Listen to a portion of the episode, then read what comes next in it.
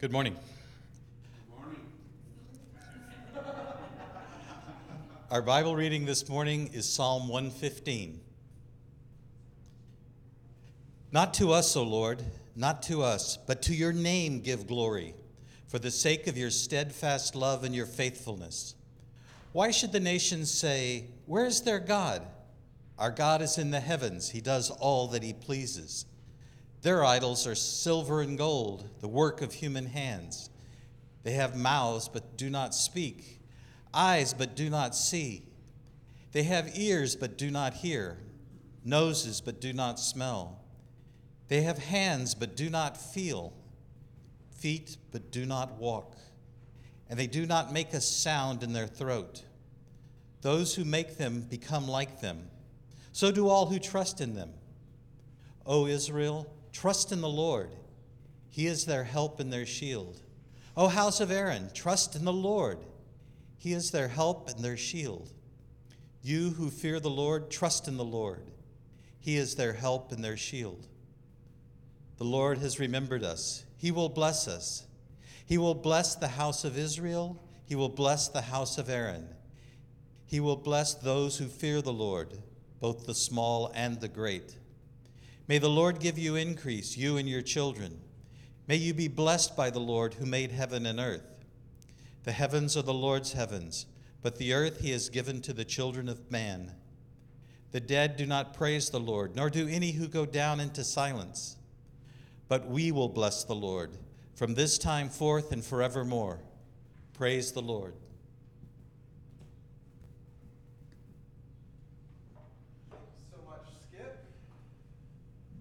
Good to be with you guys this morning. Let me get this out of the way.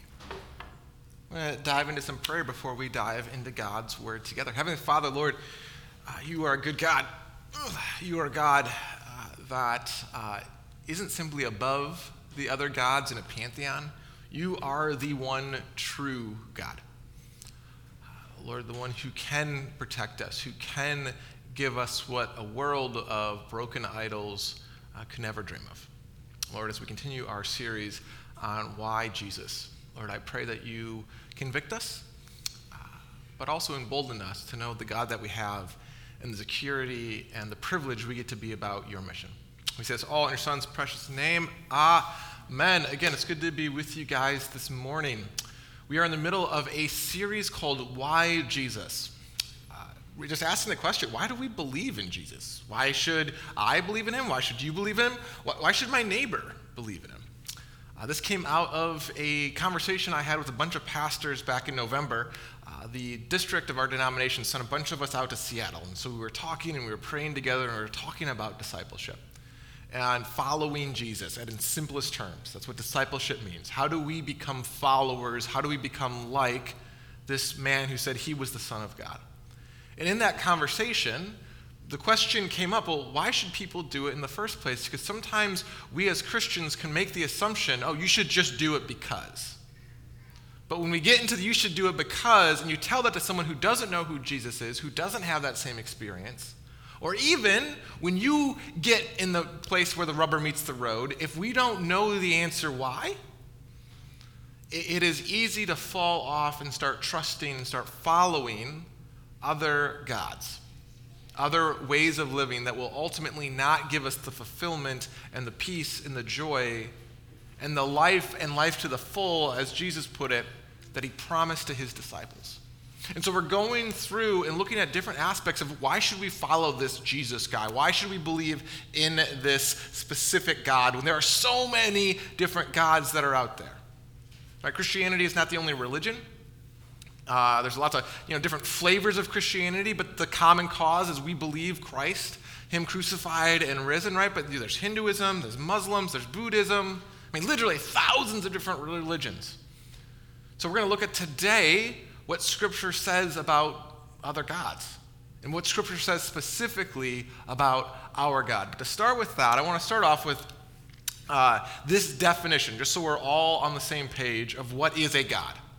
So, definition of God is a superhuman being or spirit worshipped as having power over uh, nature and the human fortunes, right? And at its simplest form, A God is something that we find our security, our identity, and our joy in. This is the big thing. All gods, no matter what type we're talking about, whether you're talking about Zeus back in ancient uh, Rome and Greece, or you're talking about Jesus, the ultimate point is to find our identity, who we are, our security, are we protected, and some level of joy or life. And that is all of God's, the whole pantheon, all you put them together, it's all trying to answer those three questions. And Psalm 15, uh, Psalm 115 walks through what kind of God we have in comparison to the rest. So we're going to walk through literally this whole song, psalm verse by verse because in it we are going to see a God who actually cares for us and can do something and we can find those three things, identity, security and joy in a way that we can't in any others. So let's start off. Psalm 115, 1 and following. Not to us, O Lord, not to us, but to your name be the glory because of your love and faithfulness. The psalmist starts off, the scripture starts off by saying, Our God deserves the glory, our God deserves the praise, but I love why. Right? It doesn't start off by saying, Because he's the biggest, meanest, baddest God that's out there. Oh, he is, but that's not where the psalmist gets the identity from. Instead, says, because of your love and your faithfulness. You see, we have a God who actually cares about you. Right? When you looked at how the Greeks looked at their pantheon of gods, they spent so much time going to offer sacrifices, so much time to going to offer prayer in hope, in desperate hope that they would be able to get their God's attention that they could convince this divine being, the supernatural being, to notice them, to protect them, or to bless them. They worked so hard to get their quote unquote little g God to notice. And what the psalmist says is no, no, no, no, no. Our God knows us. Our God loves us and has been faithful to us. And those two things are huge because, okay, love. Obviously, you want a God who loves you. You want to have relationships where love is there, but you don't want temperamental love. Right? Where he, loves you when it's shining outside, but when it's raining, he doesn't love you. So he combines it with faithfulness. We have a faithful, loving God, y'all. And that is a big, big, big deal when we're looking for our identity and our protection and our joy. The psalmist goes on and he says, Why do the nations say, Where is their God? Our God is in heaven and does whatever pleases him. Okay, this is going on here. In the Old Testament, God explicitly told his people, Do not make images of me. Do not make idols of me. Do not make statues of me to pray to. And so the other nations would look and they'd be like, hey, we've got these statues of Zeus or of Baal. We can go to this physical image and plead to our God. Why don't you have a God like that? And the reason why we don't have a God like that is because our God is not in a fixed location.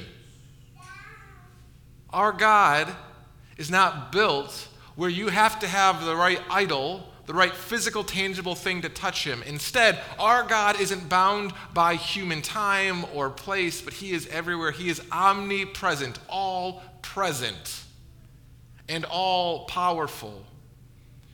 And so our God is not limited or confined by the way they thought about gods, but instead, He is everywhere at all times with that love and that faithfulness. And again, y'all, that is a good thing that is a powerful truth that as we go through a world that is broken, that has challenges, that has danger, that our God isn't in a fixed location, but is instead everywhere, all times, loving you and protecting you and your family and all those you care about.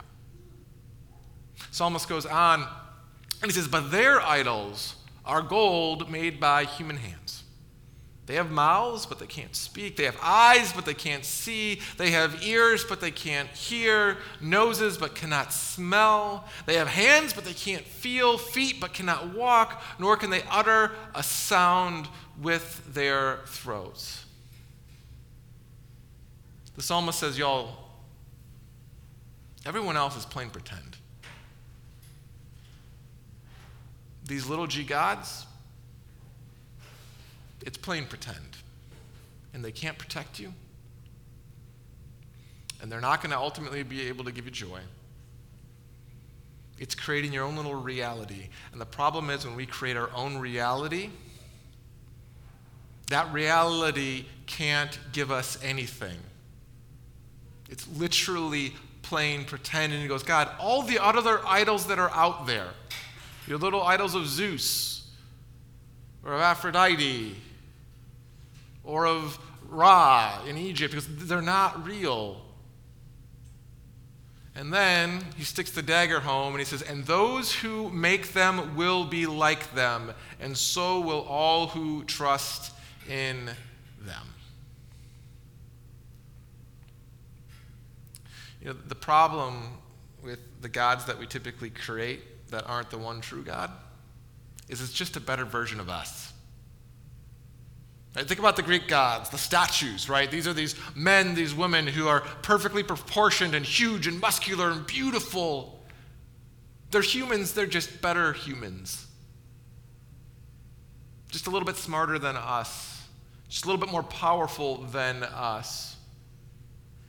And, and what the psalmist says is, y'all, we need something bigger than us. We need a God who isn't just a better version of Pastor Josh, who isn't just a little bit more stronger than me or than my father or than your father, that isn't the best version of me. And the promise of the Psalms is that's the God that we have in comparison to the gods that we can create. And we're going to end this sermon by going through what I'm going to call the unholy trinity of the American gods. But we're going to go through the rest of the psalm first to kind of set that up. So, all you Israelites, trust in the Lord. He is our help and our shield. House of Aaron, trust in the Lord. He's their help and shield. You who fear him, trust in the Lord. He is their help and shield. The psalmist goes and says, Guys, we have a God who is worthy of your trust. And when he's talking to the Israelites, when he's talking to the house of Aaron, do you know what he's saying? He's saying, Remember our past. Remember the God who, when we were slaves in Egypt, took us through the Red Sea into salvation. He said, Remember the God when we were in the desert and we were hungry, He provided for us and cared for us because of His love and His faithfulness. He says, Remember the God who has gotten you to this point. At Acts Church, that is something that we can do as well, certainly through Scripture, certainly through knowing those stories. But all of you are here because God has provided daily bread. God has provided daily bread for every day of your life. He's provided for you, He has cared for you, He has carried you through, He has carried me through. And the psalmist says, Remember that God. Because so often when we get through the storm, when we pass through the Red Sea, we have that moment of just, oh, thank God. But then we forget as soon as the next storm comes.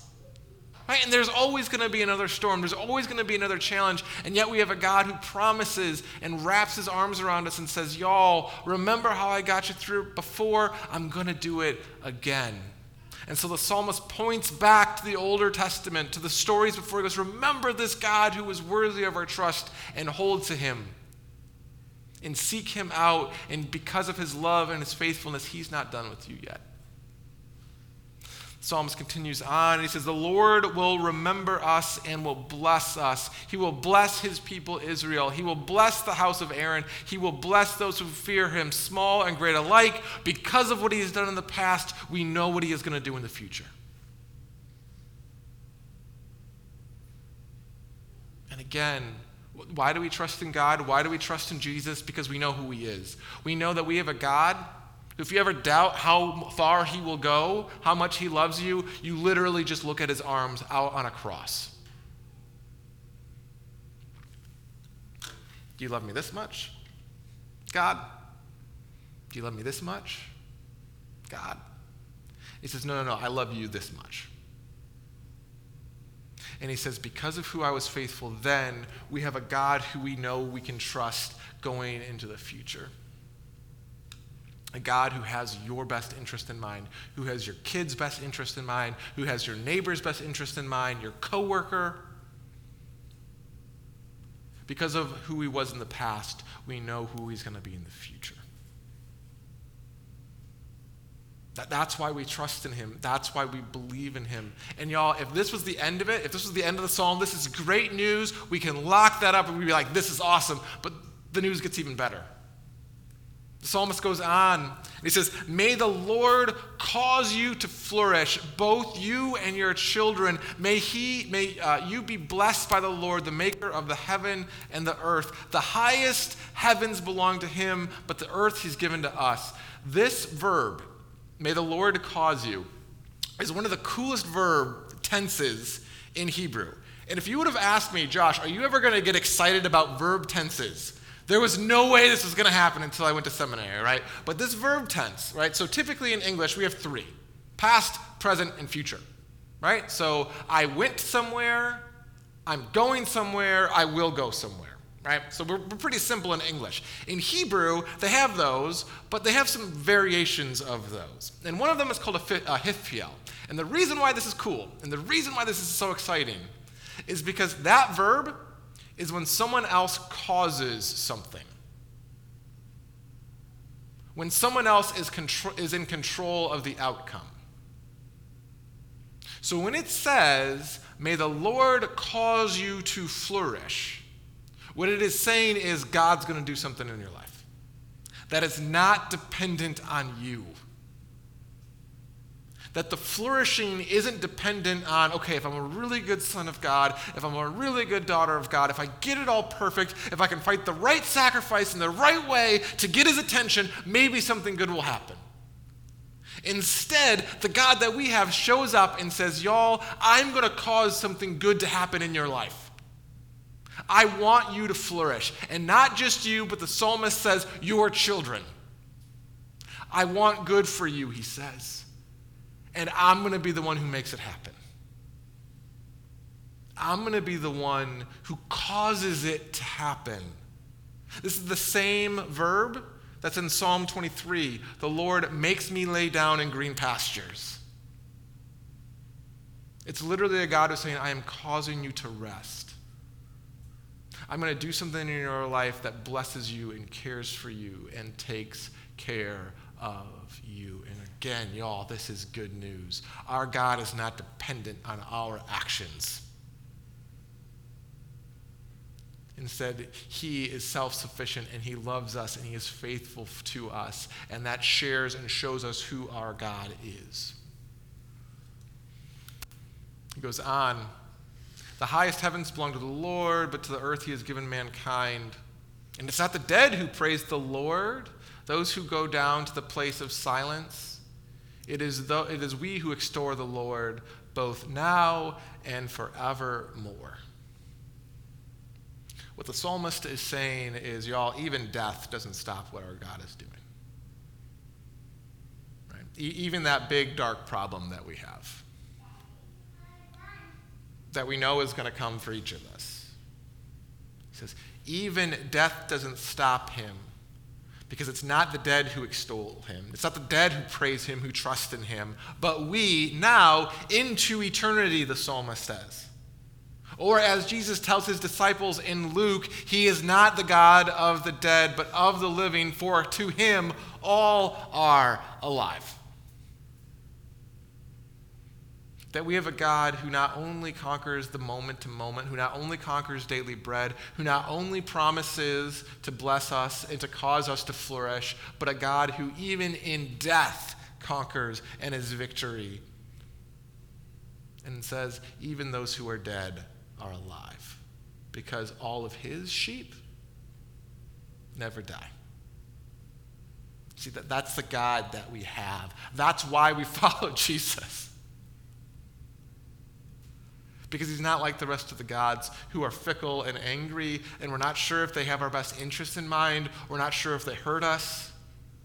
We're not sure if they can take care of us. Instead, we have a God who has proved himself in the past culminating in Jesus.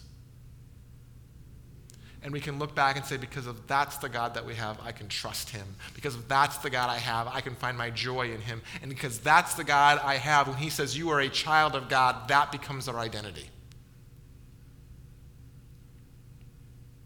Y'all, this is good news. This is like the best news. And, and I've, been, I've been going after the Greek gods a lot. Right? Zeus and Aphrodite and Mercury and all those guys. But none of us really believe in those gods anymore. I mean, we, might go to Rome or to Greece and see the Colosseums and be like, oh, that's, that's a cool statue, but like none of us pray to them. And I would love to tell you that we don't have any gods in America, but oh, we do. And uh, as I mentioned, we've kind of got this, in my opinion, unholy trinity that we have a tendency to believe in. Little g gods that we think are going to protect us.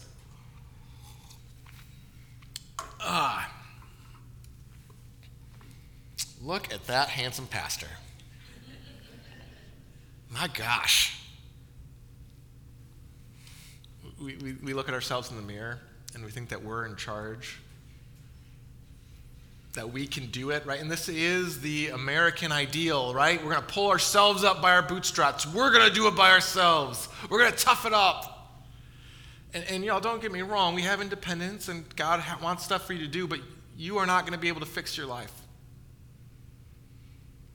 And you are not the reason why you are sitting in this room right now. God is and the blessings that He's given you, the talents that He's given you, the community that He's giving you. This guy can't save me. How good I look, how smart I am, how talented I am, how much money I am, and we'll talk about that one in a second. But this, this is a little g God. And it's a little g God that will fail me. And that if I sink my identity into and my protection into and my joy into when the storm comes, I'm going to be left with the realization that I was playing pretend. And that can be really scary. Ooh. God number two.